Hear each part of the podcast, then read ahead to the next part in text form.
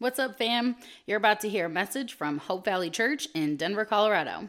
We are a new, Christ centered, spirit empowered, socially responsible church and campus ministry in Denver, Colorado. Whether you've been walking with Jesus for like a day or a whole lifetime, we trust that this message will help you take your next steps to follow Him. If you're in the Denver metro area, we would love for you to come and worship with us. You can check us out at our website at hvdenver.com to learn more. Also, don't forget to follow, like, subscribe, however you get your podcasts. Thank you for listening. Oh, and share. Now, let's jump in. Everybody say amen. He is risen. Well done. He is risen. Now, for the college students in the room, I got to let you know that He is risen is better than He has rizz. Because rizz didn't save anybody. If you don't know what I'm talking about, just let it go. Just don't even worry about it. Not worth a Google.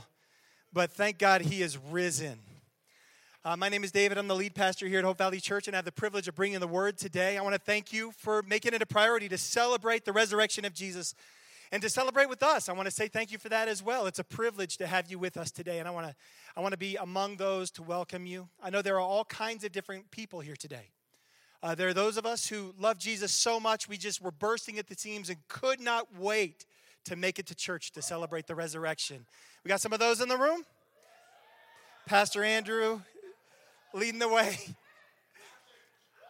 I, I know some of you all, some of you all are just trying to get your friend off your back. And you're like, just stop inviting me. If I come, will this be over? Can we stop this dance? And you're being dragged here today. And some of us are some of us are interested or curious and we're trying to figure out maybe who is this Jesus? Who is God?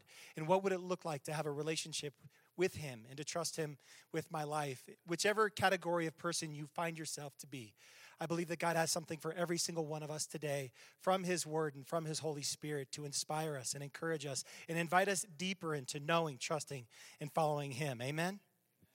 We're here today because 2,000 years ago, Jesus rose from the dead, conquering sin, death, and the grave, overcoming shame, doubt, and fear, tearing down the, the, uh, the veil and the walls that separate us from the presence of God and the love of God, and so that we could extend, experience Him in, in, a tangible way. But it's not just something that exists in history, it's something that exists for our victory.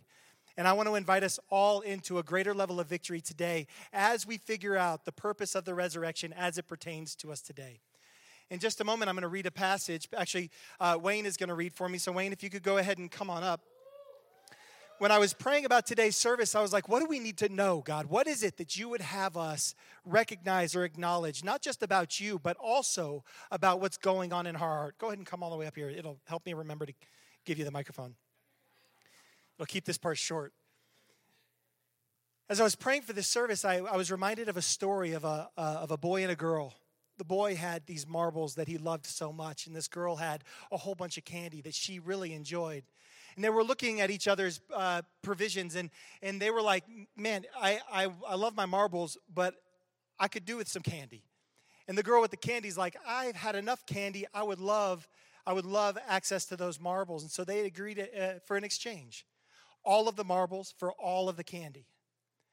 And the boy gave almost all of the marbles to the young girl. He kept his treasured marble in his pocket, his favorite marble he kept for himself. The girl gave all of the candy to the boy, and in this exchange, they both walked away somewhat happy. But that night, when it was time to go to sleep, the girl was at peace and she fell asleep, very pleased with the agreement and the, and the arrangement that had been made. She had turned candy into marbles.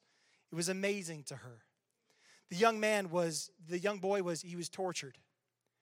He wasn't tortured because he withheld the best marble from the girl. He was tortured because he was afraid that she withheld the best candy from him.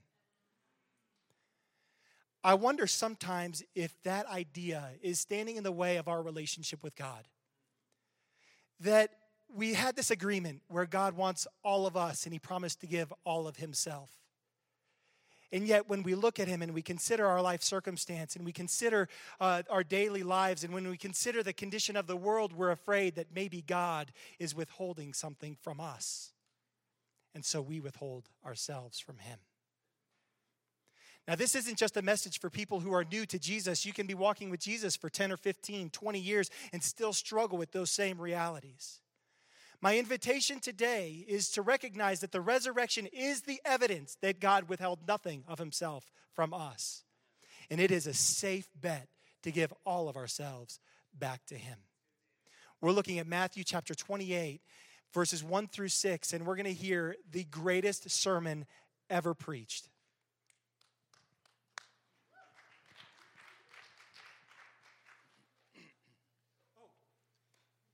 I was so eager to give the mic to, to Wayne. I forgot to tell you. Come on, come on, faith. We believe that participation is better than. If you're new, you can participate this time. Participation is better than. So we stand to our feet out of reverence for Scripture. It's only five verses. You can read it with us. Wayne will set the pace, or you can just listen along. Either way is good by me. But we do want to give Scripture its proper reverence. This right here is the single most important part of the entire sermon. It is the Word of God that has the ability to transform, to cut deep, and to heal, and to restore, and to be a balm to everything that aches in our soul. This is the most important part, and that's why we stand. Early on Sunday morning, as the new day was dawning, Mary Magdalene and the other Mary went out to visit the tomb. Suddenly there was a great earthquake, for an angel of the Lord came down from heaven, rolled aside the stone, and sat on it.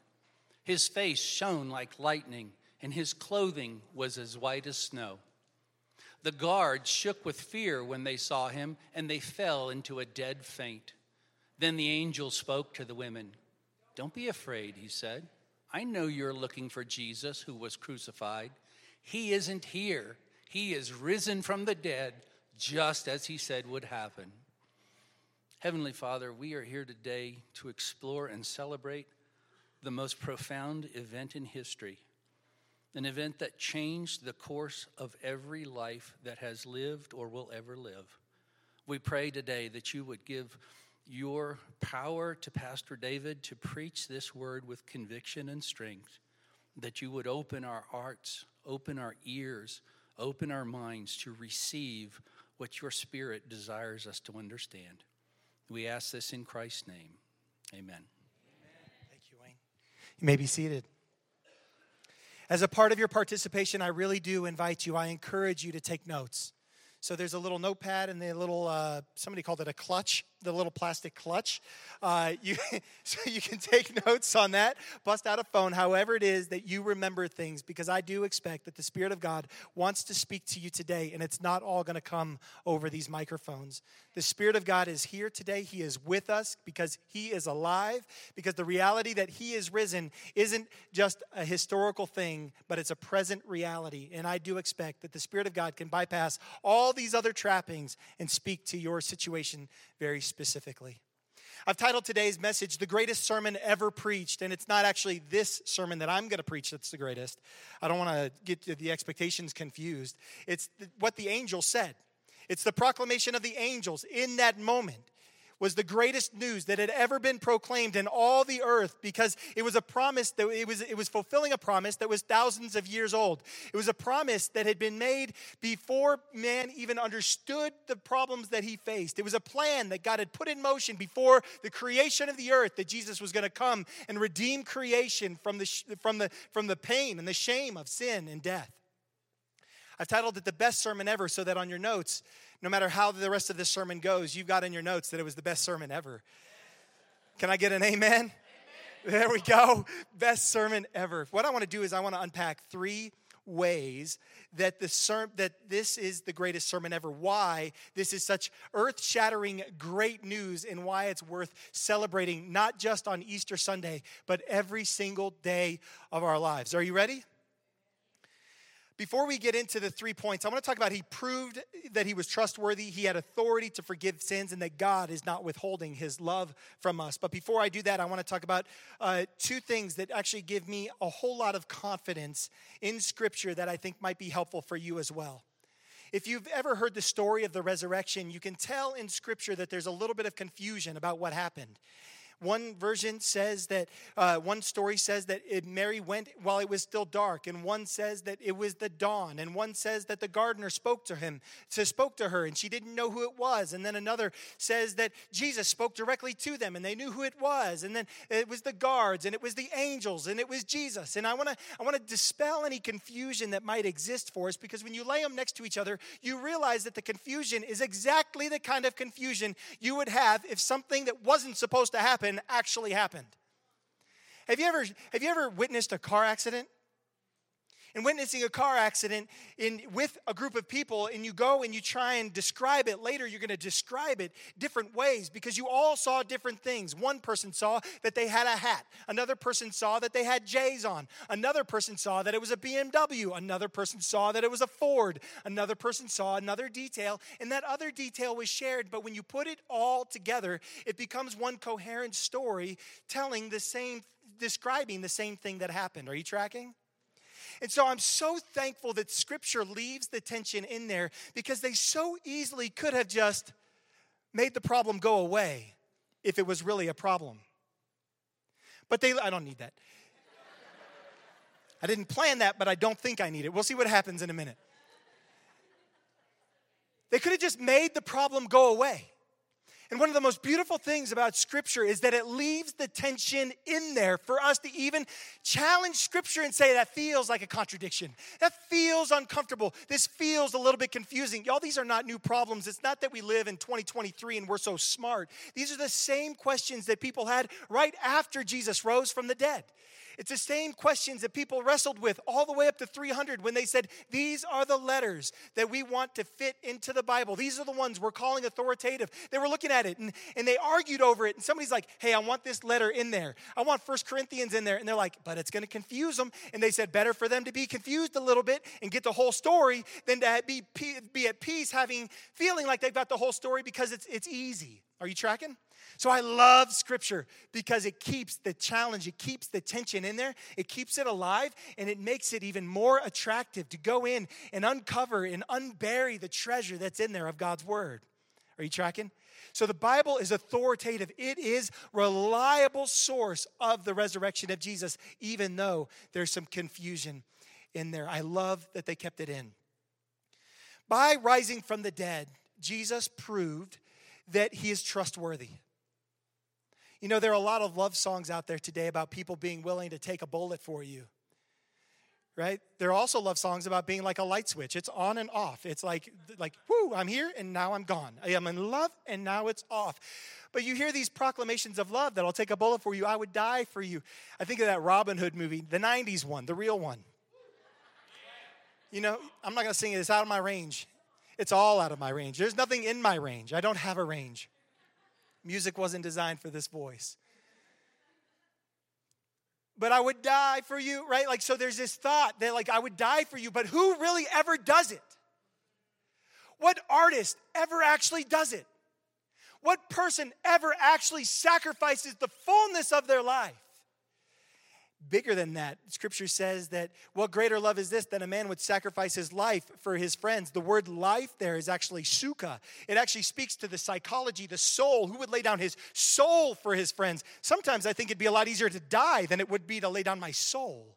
Anybody felt that way before? Don't amen too loud if you're married. But it's like, this was till death do us part.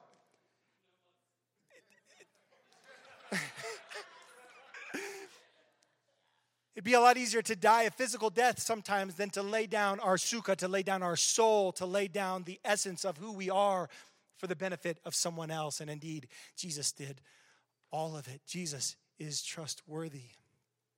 It proved that he had the authority to forgive sins. How did rising from the dead prove that he had authority to forgive sins? Well, all throughout Jesus' ministry, if you're with us on Sunday mornings, we've been going through the book of Luke and we've been examining and, and studying the way that Jesus is interacting with the world and the way that he's making all things new we see how Jesus forgives sins, and people are like, You can't forgive sins. Only God can do that. And he goes, your sins are forgiven. Also, get up and walk. I'm going to heal your body also. He's like, thanks for that history lesson there, buddy. Do you pick up what I'm putting down? And so we see that Jesus has the authority not just to forgive sins, but he has authority over sin and death. Who has authority over death? Man, I'm, I get scared. I get scared sometimes when I get pulled over. I said it like it happens a lot. There was a couch, it turned into a counseling session. I those blue lights flash on and somebody flies up alongside you. I'm like, oh, Lord Jesus, be someone else. Because they got the authority to like find me money. They've got authority to put cuffs on me if I'm really out of control. They've got authority to take me away from the car. They've got a, they've got a certain kind of, certain measure of authority. But even with the limited authority they have, they don't have the authority to over death. They don't. Jesus has authority over all things. There's nothing that's outside of his authority. And by rising from the dead, he was proving that death is also under his authority. CNN wrote an article yesterday. It was actually I was actually really surprised to see it. It said, "Don't count Christianity out yet." For a long time, y'all, we've been hearing stories about how Christianity's on its way out. But I loved the way that they described the belief of Christians. They said that Christians believe that because Jesus rose from the dead, they will too. Because he has authority over sin, death, and the grave. The most important thing, and this is where I want to spend the rest of our time together, is that God is not withholding his love from us when it came time to reaffirm the love of God to all of creation, God didn't just send a prophet, He didn't just send a good teacher, but He Himself came to us in the flesh. God Himself took on flesh and lived among His creation, subjected Himself to every human situation and condition subjected himself to pain, subjected himself even to weather, I joke about how, like, if I was Jesus, I probably would have come in a time when there was air conditioning. Right? Or at least like smartphones. Like the last 10 years, like you can access so much, Jesus, you could get so much done. You'd have a killer YouTube, you know, YouTube channel. Can you imagine the podcast? You know, and it's easy to get excited about that. And then I remember how they responded to his authority. And then I'm like, oh no, I would have lined up to kill him too. Anyway, he chose then. that got real quiet. No, the pastor doesn't want to kill Jesus. That's not what I was saying. What I'm saying is that we're uncomfortable with the power and authority that he has, and we want to do everything we can to keep ourselves comfortable. And so we try and take power. Anyway, you got it. Nice. God's not withholding love from us. In Hebrews chapter 12, it says, It was because of the joy awaiting him that he endured on the cross. And it says that he disregarded the shame of the cross. It's important to recognize that dying on the cross was the most shameful death that could be died. It was humiliating. He was stripped of his clothes, he was stripped of his beard, he was whipped, he was beaten. It was a death that was reserved for the worst of the worst of the worst. It was, it was to publicly, not just to kill, not just to, uh, not just to take out of the picture, but it was designed to humiliate. It was designed to, to cause other people to run as far away from that as they possibly could. And it was absolutely humiliating. It was un- undignified in every way that something could be undignified. And yet, this is the way Jesus took the bullet for us by dying the most undignified death possible. He withheld nothing of himself from us. Now, I know there are a lot of reasons we'd be tempted to withhold our marble from him. Maybe because we've, we've met people who disappointed us. Maybe because we've had a bad experience with the church. Perhaps because God didn't come through the way you wanted him to come through the way you needed Him to come through. Maybe that family member died. Maybe you lost your house. Maybe the abuse didn't stop. There are a lot of reasons that we would withhold the marble, but none of those reasons is Jesus. Jesus gave us all of Himself in the most undignified way possible. In Luke chapter 14, it's one of my favorite stories in all of Scripture. It's a story of someone called the prodigal son. You know that story? I'm going to take issue with his name in just a minute.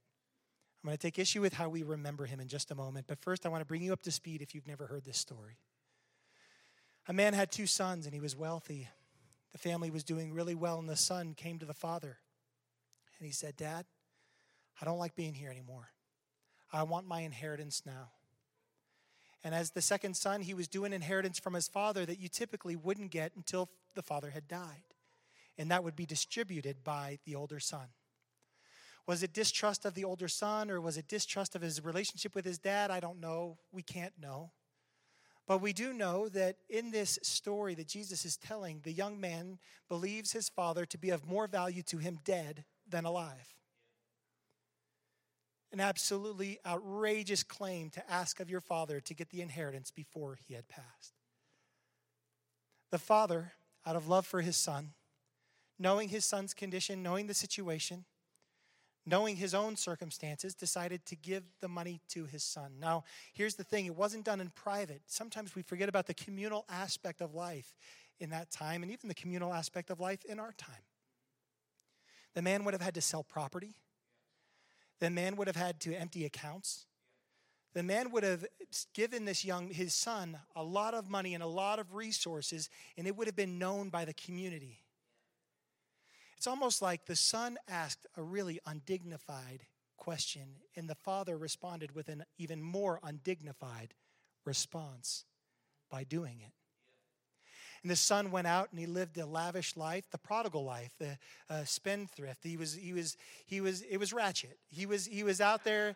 If you can do it, he was doing it. If he was like, if, if he, he was doing it, he spent all the money, he was doing all the things, and he ran out of money. And he's he, sitting here as a Jewish man eating slop with pigs, and he, and he looks at it and he goes, Man, I'm, I can't even eat a pig, and now I'm eating among pigs. This is terrible. He goes, Maybe I should go back home.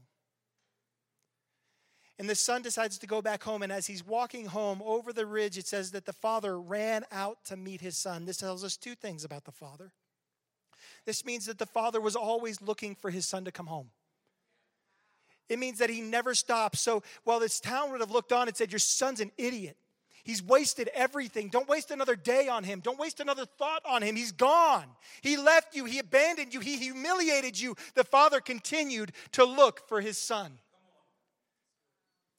Because for as undignified as his son was going to be, the father insisted on being the story.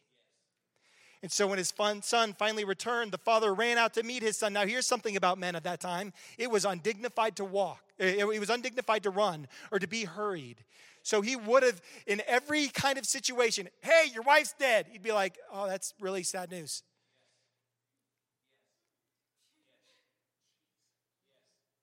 Hey, your house is on fire. Maybe you run for that. Maybe you run for your wife. But like in every other situation, there's no good reason to run outside of extreme chaos. And this man, instead of walking to his son because he knew that the people were going to talk about his son, ran out to meet his son so that he would be the story yet again. Did you hear about his son, Jedediah's son? He came back. He's just a mess. He's just a mess. He just wasted everything. He's just, no, the story was, did you hear about Jedediah? He ran out to meet his son. This man is a fool. He ran out to meet his son. Can you believe that he ran out to meet the one who abandoned him, the one who made him look like a fool, the one who spoiled his fortune? He ran out to meet him. What a fool Jedediah is. His name's not Jedediah necessarily. I say that for two reasons. I don't want you to go to your Bible and be like, "There's that's not there." Two, there's a likelihood I change his name in the next metaphor. So, I just want you, I just want you to be ready to go with me. So he insisted on being the story. And so his son comes in and the father draws him close. And the father doesn't, doesn't throw him off. The son tries to repent. The father greets him with a kiss, a new robe, and new sandals, and a new ring. The father's like, hey, we'll work all this out. We've got a lifetime to work out what is metaphorically your salvation. We've got a lifetime to work out what it means for you to be a part of this family. We've got a lifetime for it. But right now, there's something that's more important than anything else. And that's that I need you to know that when people look at you, they won't see anything different from you than they see when they look at me and when they look at your brother. So the people would have talked. He ran out and met him. gave him a robe, gave him a ring. He wasted, he probably sold his ring, which is why he didn't have one on. He lost it all, put new sandals on his feet, which carries all kinds of metaphors that we can't get into. Maybe in the extended cut this week, we'll talk about the metaphors, Larry. That'll be fun.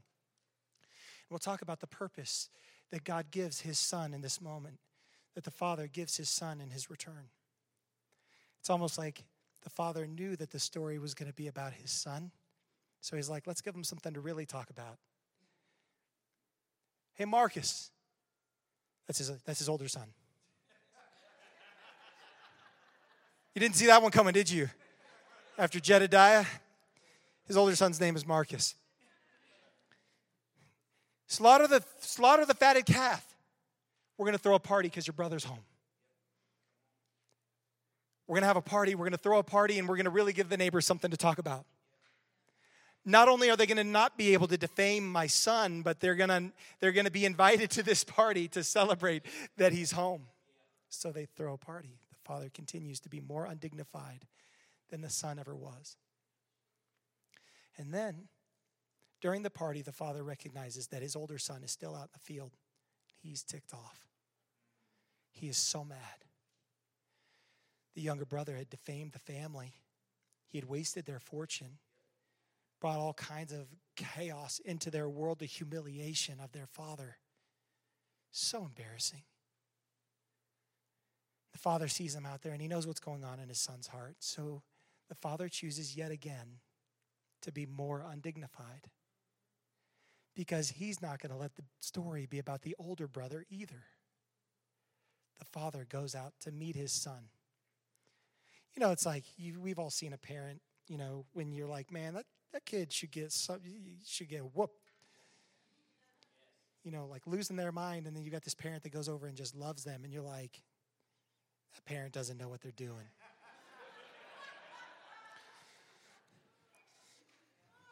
Go ahead and judge me, it's cool. They have no idea what's going on. That's what everybody would have thought about this father as he went out to his other rebellious son. Because the father was going to be the story. Now, it is a parable. These people didn't really exist, but they exist in every single one of us. We represent these people. Now, the prodigal son, the reason I don't like the name is because he's not prodigal anymore. But we insist on calling him prodigal, don't we?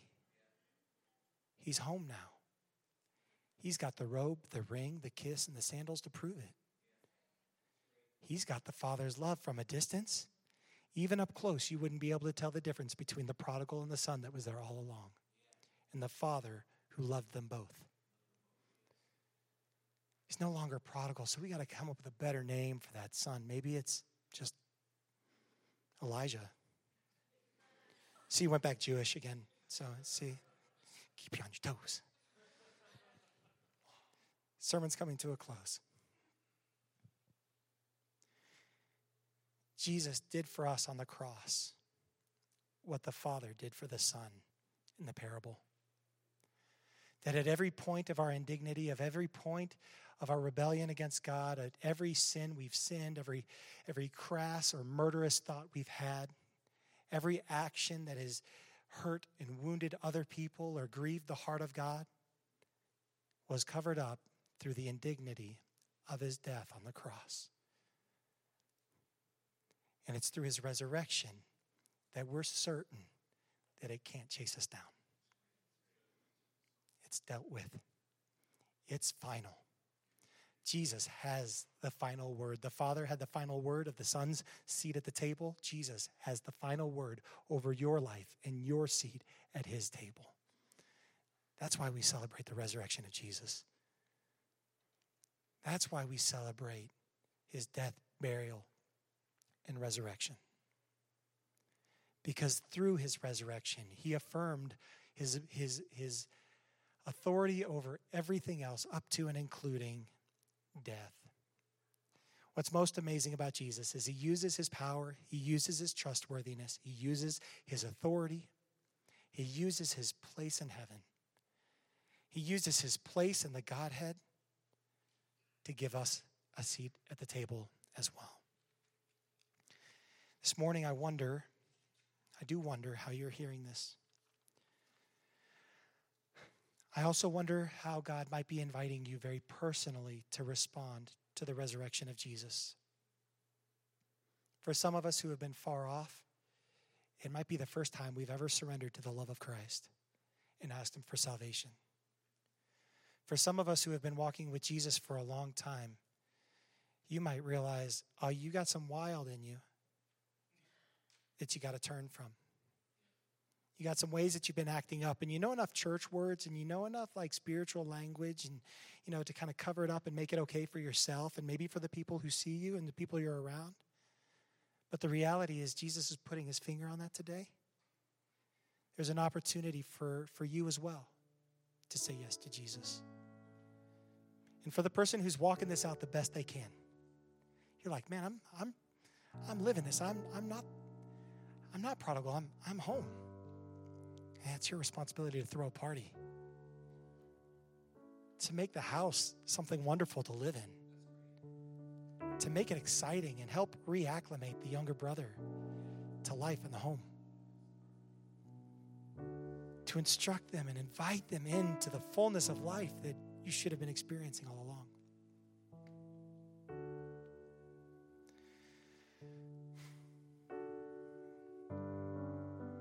Jesus gave all of himself, withheld nothing of himself. This morning, he's asking for our marble. Can you pray with me? Father, in the name of Jesus, we find ourselves in all kinds of different places this morning. But all of us are being invited to surrender our marbles. All of them even our favorite one, even the one that nobody else knows about, even sometimes it's the one we like the most. But even as you gave all of yourself for us, Father, I ask that you would teach us how to give all of ourselves for you. If there's anybody in here this morning, who's never given their life to Jesus and you'd like to do that today, you'd be like, man, I, I didn't know that there was a place for me at the table.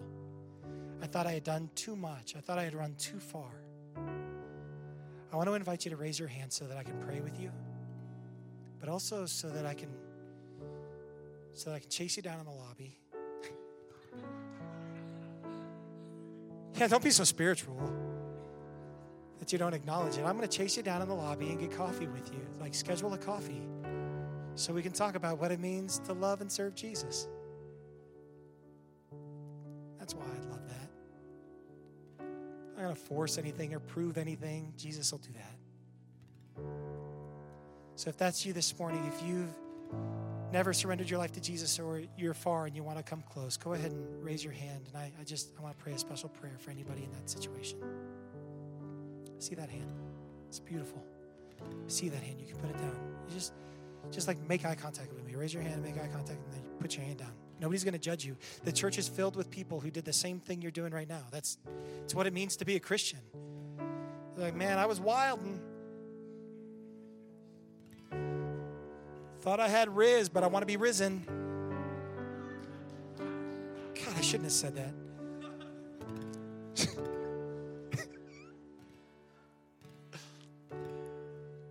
you raised your hand, I want to thank you for making that decision, not for me, but for you. That is the single most important decision you could have made in your entire life. If you did make that decision, can we just have a round of applause for people who prayed that prayer?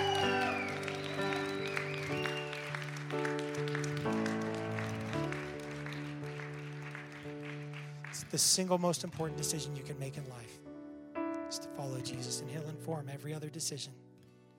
But in doing that, you can be certain that He's trustworthy, that He has power and authority, and He will not withhold Himself from you.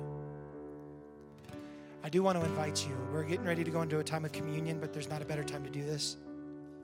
The next four weeks, we're going to be going through a series called Donkey Missions. that was a left turn, wasn't it? Donkey Missions, making sense of the senseless seasons of life. Yeah, donkey mission. Yeah, it'll be fun. It's gonna be good. It's gonna be good. You're like, wow, that was a left hand turn. It was like all like melodic and peaceful and like donkey mission. That's why I did it. So uh, I would love to invite you back to learn with us and grow with us through every season of life, even the senseless ones, even the chaotic ones. If you could go ahead and stand to your feet again. We're going to receive communion in just a moment. This communion moment is the ultimate reminder of how Jesus gave everything of himself for us.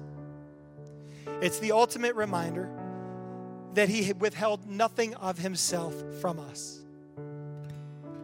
That in his amazing grace and mercy, he gave the fullness of himself so that we could be reunited with God, so that we could live forever with him, and so that we could live in unity and fellowship